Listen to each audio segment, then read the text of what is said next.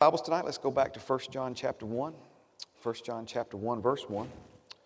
1 John chapter 1, verse 1. I have a sermon that's been percolating, and I'm not going to preach it tonight, but I'm going to give you a little piece of it tonight. Um, we're talking about fellowship, and, and Jesus, he spent time in people's homes. Now keep in mind, we're, we're working our way to this, and we'll, we're going to make some more progress tonight. But um, what we see in Scripture is God's desire for fellowship with us. As a matter of fact, if I could, if I could make it sound real proper like a title, it's God's eternal desire for fellowship with us. Um, he desired fellowship with you before you were formed in your mother's womb. That's true. The Bible says He knew you before you were formed in your mother's womb. And He looked forward to the day that you would be born so that He could have fellowship with you. Amen. And so, one of the things we see is when Jesus came to this earth, he wasn't a recluse. Man, he was out in the streets, he was out in the temple, he was, he was hanging out with folks. He had a, a group of disciples around him that basically spent 24 7 with him. He, he hung out in people's houses. And so, one day he goes to his friend's house, Mary and Martha, their brother Lazarus. You're familiar with them from the Bible. And we see that Martha got busy in the kitchen and Mary sat at Jesus' feet, and Martha got upset about that. And Jesus said, Martha, you're distracted with many things. Amen. He said, but Mary has chosen the good part. That good, we see, we think good like good, better, best. No, no, no, no. She's chosen the good part, the part that can't, in other words, that can't be beat, would be one way we say it. But here's what Jesus said He said, and what she has chosen cannot be taken from her. Just encourage you today. What Father's going to do in your heart tonight, it may be immediately recognizable, um, or it may not be recognizable until sometime later. But anytime you come to be in His presence, to present yourself before Him to receive truth and instruction and wisdom from Him, you receive something that cannot be taken from you. Cannot be taken from you. Praise God. That means it's eternal. That means that you will receive things tonight from the Holy Spirit via your spiritual union with God that will still be a part of you a thousand years from now. Amen. 1 John chapter 1 verse 1 that which was from the beginning which we have heard which we have seen with our eyes which we have looked upon and our hands have handled concerning the word of life the life was manifested and we have seen and bear witness and declared to you that eternal life which was with the Father and was manifested to us. Of course, he's talking about Jesus, right? That which we have seen and heard, we declare to you, that you also may have fellowship with us, and truly our fellowship is with the Father and with His Son, Jesus Christ. And these things we write to you that your joy may be full. Quick review. If Jesus had a best friend, it was John, the beloved.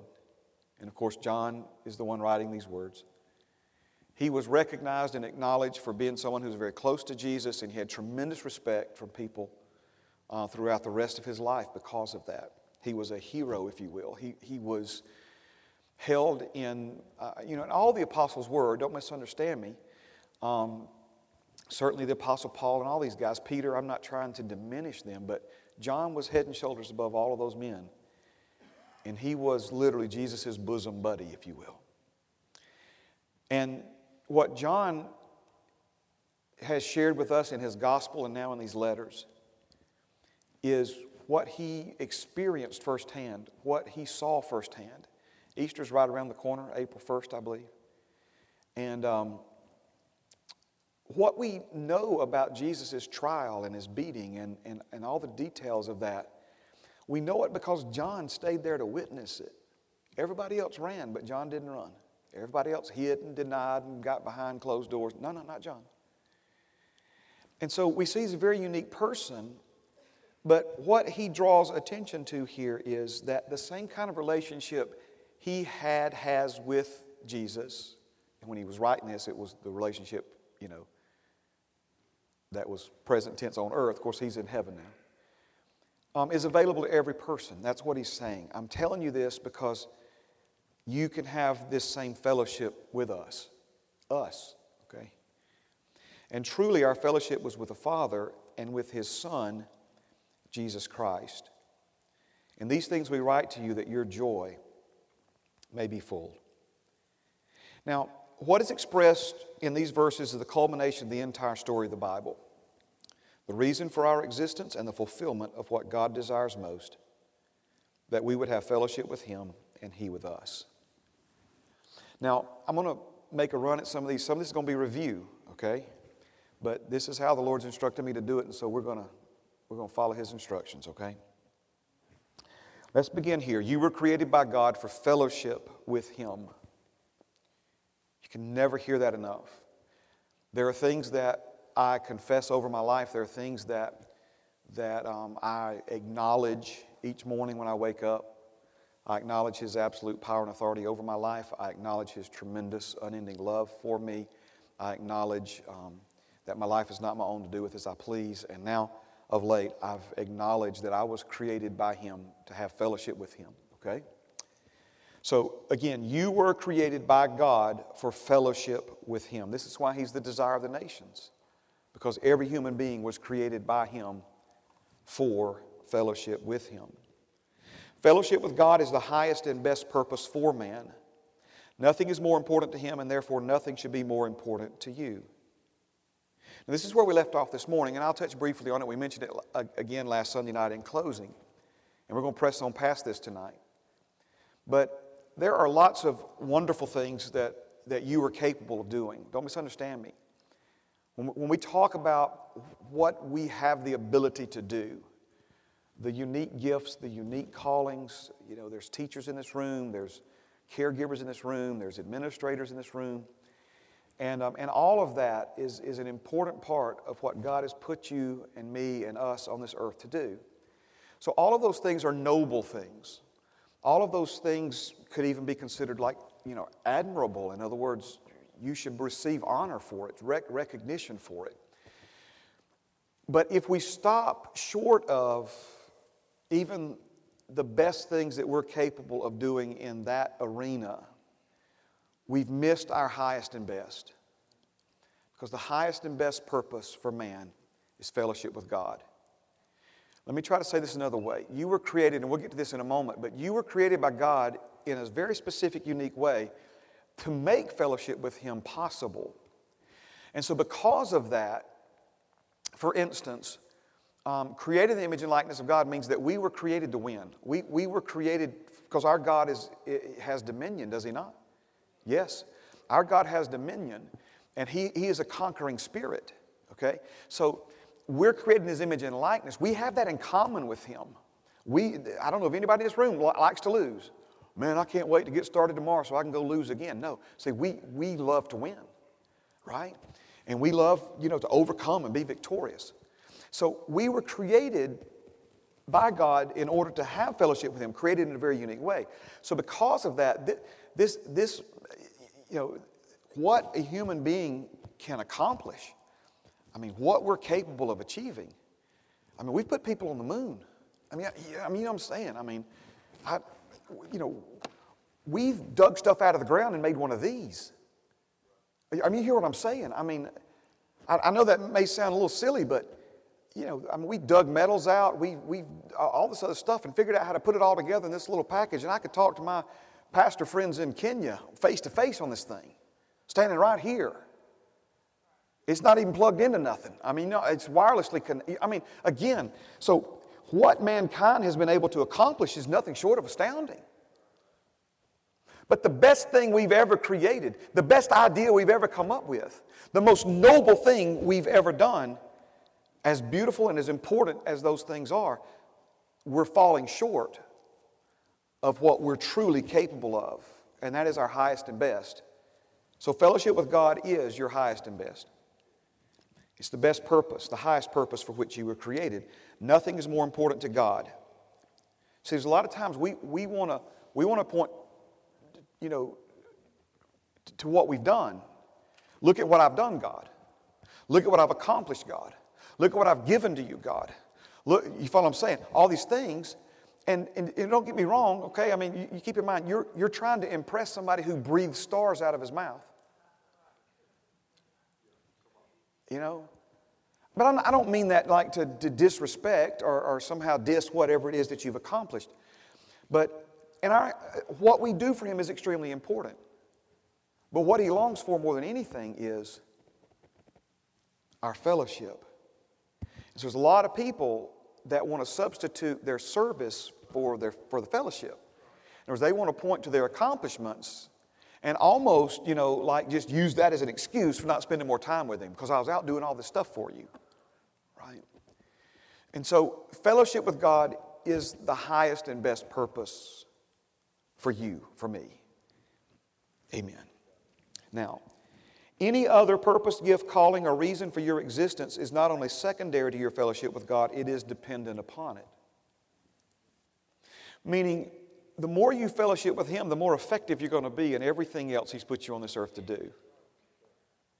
The, the more you spend time with Him, because He's going to He's going to give you the instructions, the insight, the witty inventions, the ideas, the focus, in order for you to be more successful and more fruitful in all these other areas. You know, so if, if you're a carpenter, if you're an engineer, if you're a plumber, if, if, if you're in the medical profession, if, if you're a, a wife and mother and, and homemaker, all these things, right? Our fellowship with all those things are important, but any other purpose, gift, calling, or reason for your existence is not only secondary, take second place, but it's dependent upon your fellowship with God. So, fellowship with God is why you exist. That doesn't mean that there aren't other things, but because all other things are dependent upon your fellowship with God, it's, I think it's important for us to narrow it down to that. And I, again, I know that's a bit extreme of a statement, but it's so easy for us to get distracted by other things and leave the most important thing out fellowship with Him.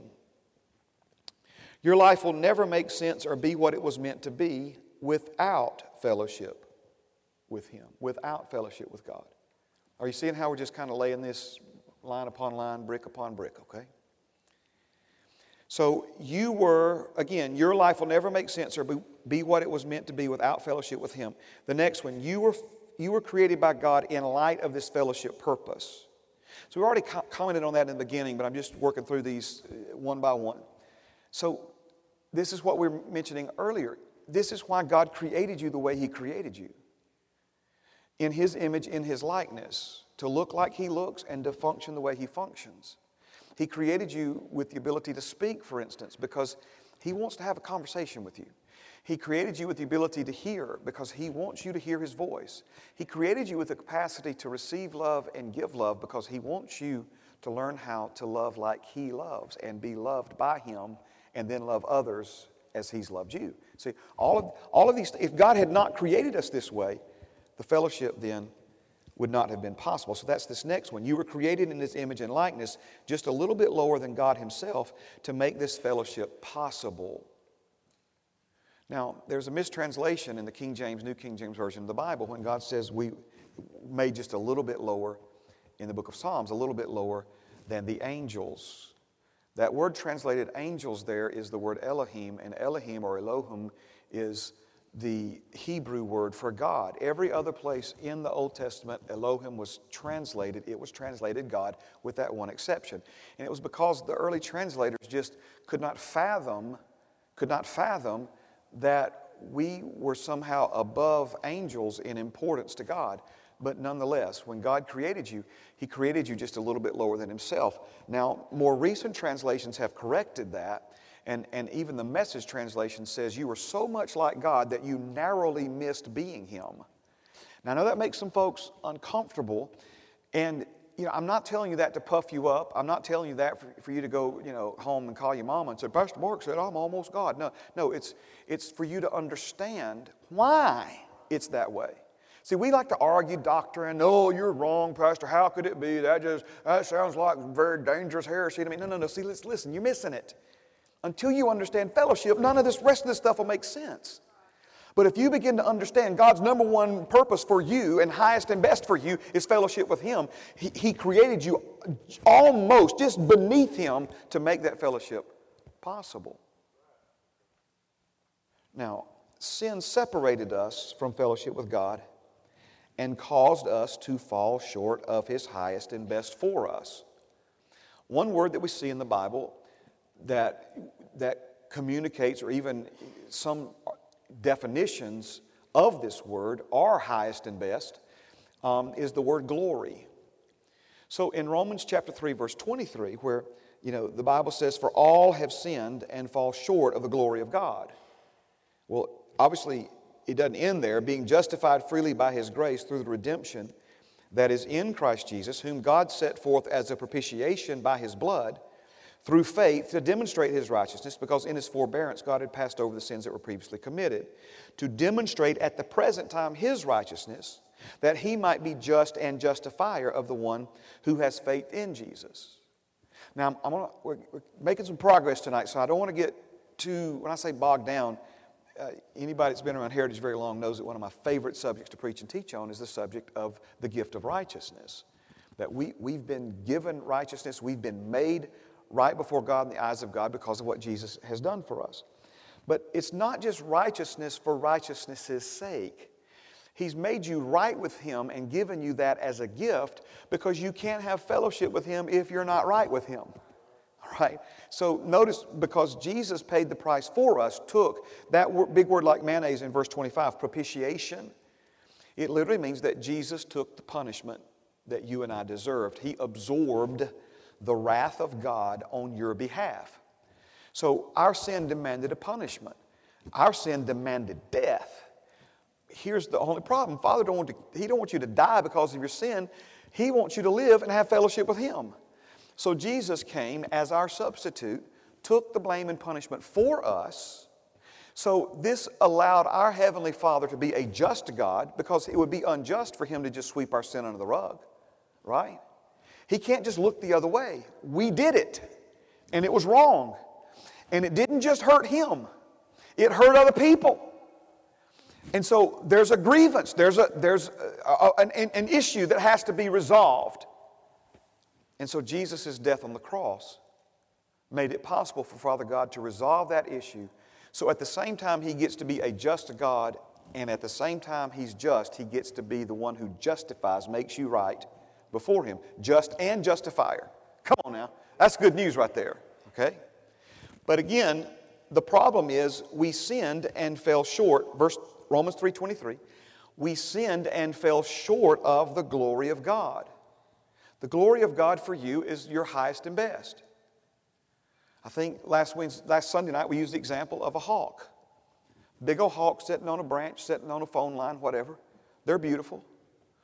But man, when their wings are spread and they're soaring, or especially when they're nose diving, you know, in, in, in, in hunt mode, um, it's, it's just another level of glory for them. It's just another, another, you know, step up as far as their beauty and, and the fulfillment of what they're created and, and, and capable of doing by God.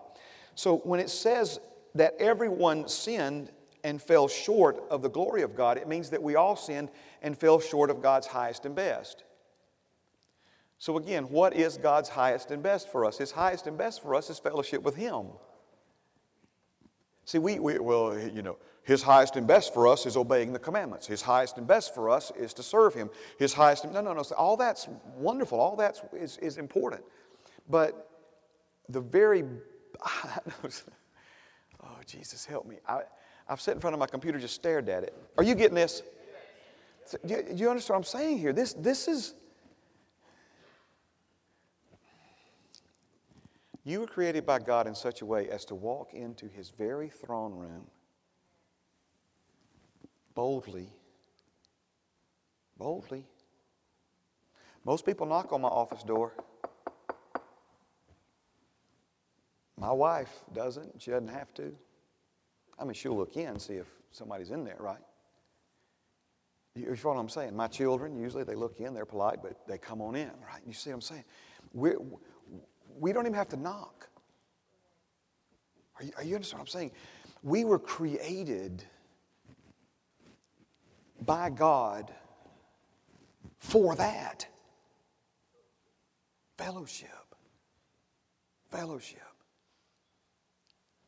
Now, let's shift gears for a moment. God's eternal desire for fellowship with us is evident. Now, it's connected. When I say shift gears, I'm going to use that for opening phrase there a few times. God's eternal desire for, to have, for fellowship with us is evident through the Word of God, throughout the Word of God, in spite of the sin that made fellowship impossible. I feel like that's pretty self explanatory, but let me just make sure you got it, okay? We got a problem. It's called sin. And the sin problem that we have has made the kind of fellowship that God longs for with us impossible. So you would think, well, he just kind of set up in heaven, waited us out. No. In spite of the fellowship being impossible, he did everything he possibly could to be as close to us as he possibly could. And we see it all throughout the Bible. We see it all throughout the Bible. Even when the, the nation of Israel was coming out of slavery in Egypt into the wilderness, I mean, you understand, God could have orchestrated things from heaven. You know what I'm saying? I mean, you know, uh, command station, third heaven. But instead, he wanted a tabernacle amongst his people, a mobile tabernacle, a place where he could come, his very presence and glory could come and dwell among his people. Now, there were obviously all kinds of things in place to insulate his glory from direct contact with them. That's a lot of trouble, people. I mean, I mean that's it's a lot of trouble, and you don't even get to touch them, you don't even get to hug them, you don't even get to kiss them, right? But again, I'm just trying to show you his eternal desire for fellowship with us is evident throughout the Word of God, in spite of the sin that made fellowship impossible. Next one. God's eternal desire for fellowship with us is evident throughout the Word of God and is only magnified by His continued pursuit of us and willingness to endure our rejecting Him, turning away from Him, forgetting Him, and desire for things other than Him. Again, I'm trying to show you something here. I, I, let me say it another way. The Holy Spirit's trying to show us all something here. When I tell you that Father God has an eternal desire for fellowship with you, I'm trying to prove it to you from the Word of God. So we have a problem that makes the fellowship He longs for with us impossible, and yet He continues, He continues throughout the Word of God to be as close to us as possible in spite of that sin. Now we see that God's eternal desire for fellowship with us is evident throughout the Word of God and is only magnified. In other words, when you consider how many generations have rejected Him, turned their backs on Him, mocked Him, denied Him, forgotten Him, chose other things other than Him, worshiped other things besides Him, came up with all kinds of theories to say and prove that He's not there that he doesn't exist, that it's all just some fantasy, something made up, right? All of that has been going on for millennia. And so he continues to pursue us in spite of all that. That's why I'm telling you, all of those things just serve to magnify to me just how much he desires us. In the statement that's on the screen right now, I want you to see God's desire for fellowship reflected in His relentless pursuit of us from the Garden of Eden until right now. In spite of all we have done to push Him away, in spite of all that you and I have done as individuals to push Him away from our lives, it, if you spend a few minutes thinking about it, it's really astounding to consider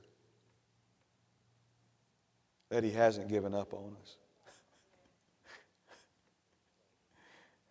I mean no disrespect in saying this, but have you ever like had a friend or or knew somebody that I see what we call it a crush back in high school, you know.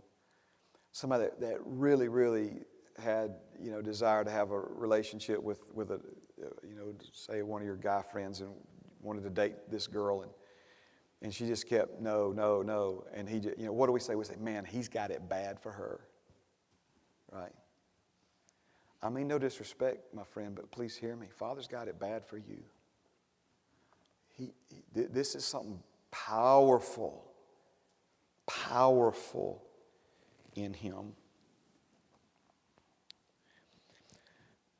God's eternal desire for fellowship with his people is undeniable and can only be described as a deep, passionate longing within him, begging to be fulfilled.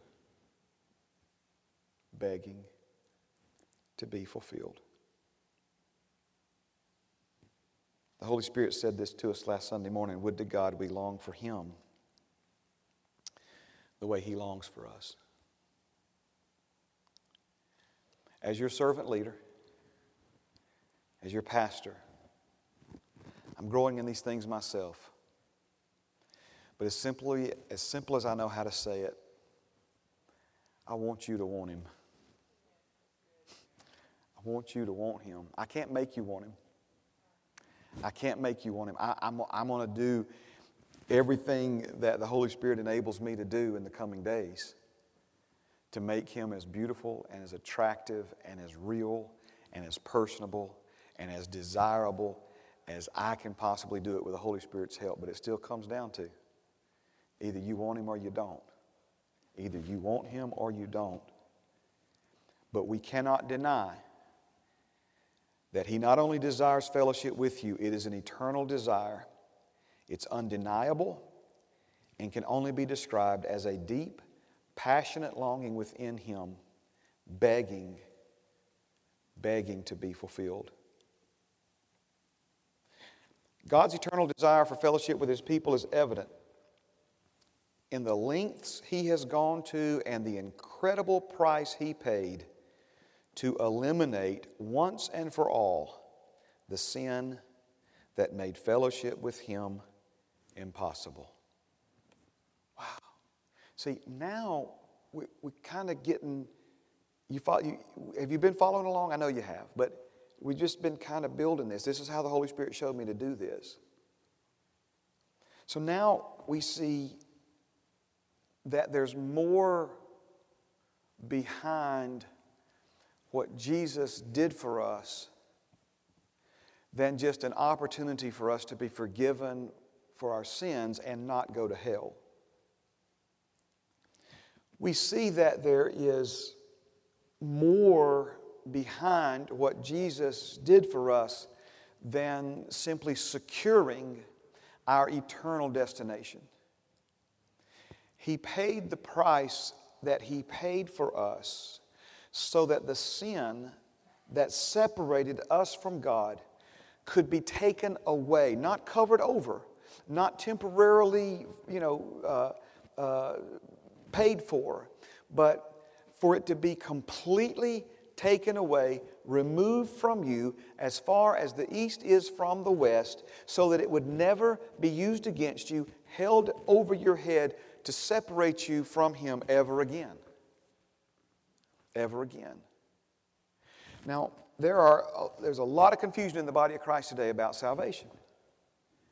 And there are folks that believe, you know, once you're saved, do anything you want to do, you're still saved. And there's folks that, you know, believe you get saved, but if you make a, make a mistake, commit a sin after that, you're just as lost as you were before. And, and people argue these things and they get offended when you preach something that they don't agree with about these things. And I'm going to tell you what would help all of us better understand what the Bible teaches about salvation. It's the purpose of it.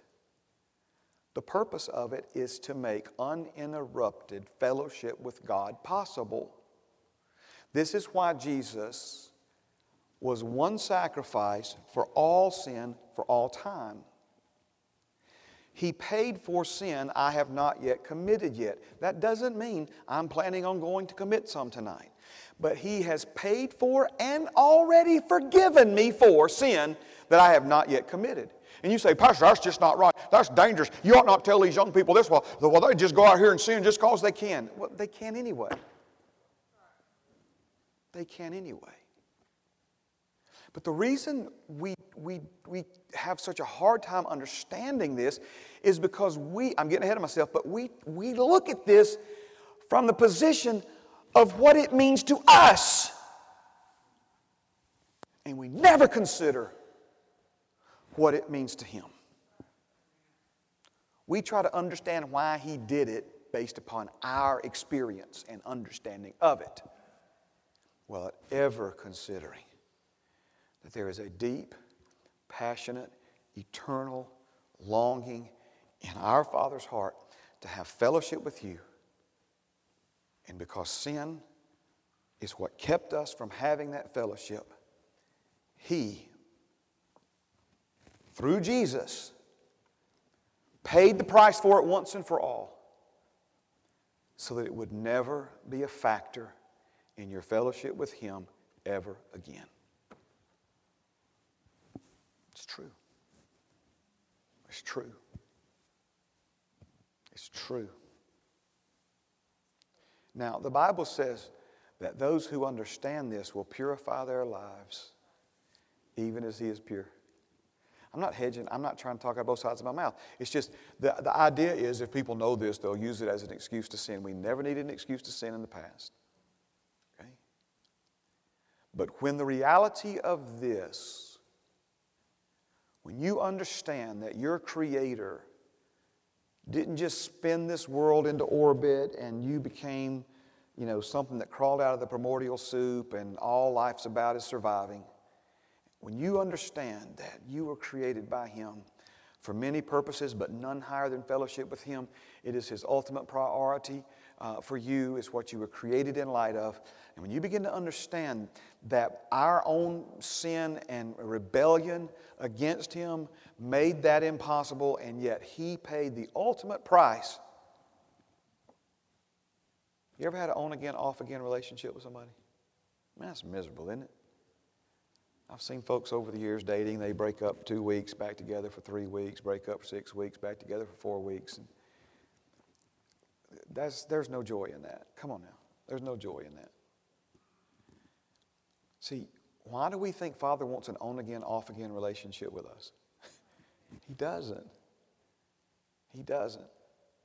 But, but, you know, if, think about it now, if every time we commit a sin, we're no longer his child. We're separated from him again. See, he who's begun a good work in you will be faithful to complete it. I'm going, I'm to show you this. I'm to show it to you in Scripture. We're, we're running out of time tonight. Let me, let me, um, if I do this again next Sunday, will you still be here to hear it? Okay. All right. The key here are the words once and for all. Once and for all. So we sometimes hear this, man, I'm done with this once and for all. No, no, please hear me. We, we sometimes, once and for all means something different to us than it means in the Bible. Once and for all in the Bible means Jesus did it once and he did it for all. You follow what I mean here? In other words, he died once for all sin. If someone in the room tonight's never been born again and you wanted Jesus to purge you of your sin, not in part but in whole, he would not have to get off his throne and go be crucified again. Now, you have to understand the Old Testament system was a system that required a continual offering of an animal sacrifice for sin. So you could not bring a lamb, for instance, to the, to the temple and that lamb be sacrificed and it be a one and done for all the sin that you'll commit for the rest of your life. No, no. That lamb was only good to cover over the sins that had been previously committed up until that point. You sin after that, another sacrifice. You sin after that, another sacrifice. You sin after that, another sacrifice. So when the Bible says Jesus was one sacrifice for all, one and done. Okay? In other words, he paid for it all. He paid for it all. That's how He can make you and me righteous tonight. He made us the same righteousness as Himself. Because He paid, you say, well, well if I commit a, a, a sin of act, will that not end my righteousness? No. Because the righteousness is not based upon your obedience, it's based upon His. Am I losing you? Stay with me now. Let me give you at least a couple of these scriptures. So, Romans 6 and 10. For the death that he died, he died to sin. And I, I did the all caps clearly. The death that he died, he died to sin once for all. But the life that he lives, he lives to God. Hebrews 7 and 27. He who does not daily, as those priests, as those high priests, to offer up sacrifices first for his own sins and then for the people's, for this he did once for all when he offered up himself. Let's jump to Hebrews 9, 11, and 12. But Christ came as high priest of the good things to come. If you've ever wondered why we say good things coming at Heritage, Jesus is our high priest. He's the high priest of good things to come. And so this is why we always say good things coming. We're expecting good things. Amen? Because of Jesus, not because of us, because of Him. With the greater and more perfect tabernacle not made with hands, that is, not of this creation. Here it is again. Not with the blood of goats and calves, but with his own blood he entered the most holy place once for all, having obtained eternal redemption. You know, I got more. Hebrews 10, chapter 10, verses 10 and 12, 10 through 12. By that will we have been sacrificed through the offering of the body of Jesus Christ once for all. And every priest stands ministering daily and offering repeatedly the same sacrifices which can never take away sins. What did John the Baptist say of Jesus? Behold the Lamb of God who comes to take away the sin of the Baptist. Is that what it says? Sin of the world. The sin of the world. I'm not picking on the Baptists, I'm just Methodist, whatever. I mean, like, like one specific group. No, the whole world. But this man, after he had offered one sacrifice for sins forever, do you see that, verse 12? Sat down at the right hand of God. Skip to verse 14. For by one offering he has perfected forever those who are being sanctified. Those who are being sanctified is speaking of an ongoing work in your life that's making you more and more like Jesus. So he's saying on that level, you know, you're still a work in progress, yet at the spirit level, you're perfected forever. Hebrews 7:25. I'm finishing. Therefore, in light of everything we just said and a whole lot more, he is able to save to the uttermost those who come to God through him since he always lives to make intercession for them. In other words, Jesus is at work right now as a, as a representative for you on your behalf to the, to the Father. That word uttermost, do you see it? Because of what he's done, he's able to save to the uttermost. What does uttermost mean? Uttermost means this until the completion of all, thoroughly, completely, wholly, entirely, forever.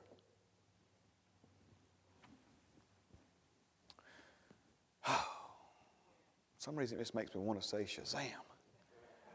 Right? Until the completion of all. I've been saved until the completion of all. I'm saved to the uttermost, not by my works, by His. I've been saved thoroughly. I've been saved completely. I've been saved wholly. I've been saved entirely. I've been saved forever. Why? So that Father's eternal desire for fellowship has an opportunity to be satisfied. That's how much it means to Him. That's how important you are to Him. That's how much He longs to be with you. We've heard God loves you so many. It's true, and I'm not. You don't misunderstand what I'm saying here, but Jesus loves you. God loves you. We've almost become numb to that. We've heard that so many times. It's it's almost like there's just a part of us that that goes in one ear and out the other. My friend, He loves you. Pull every petal off every flower in the world. He loves you. No loves me not. He loves you. He knows everything you've ever done wrong. He knows every mistake you've ever made. He knows every lie you've ever told. He, he knows everything there is to. He knows things about you you don't even know or remember about yourself. And He loves you. He loves you and He wants you. It's time for us to want Him back, church. It's time for us to want Him back. One of Todd Ivy's favorite expressions, or at least I hear him say it a lot. He talks about having skin in the game.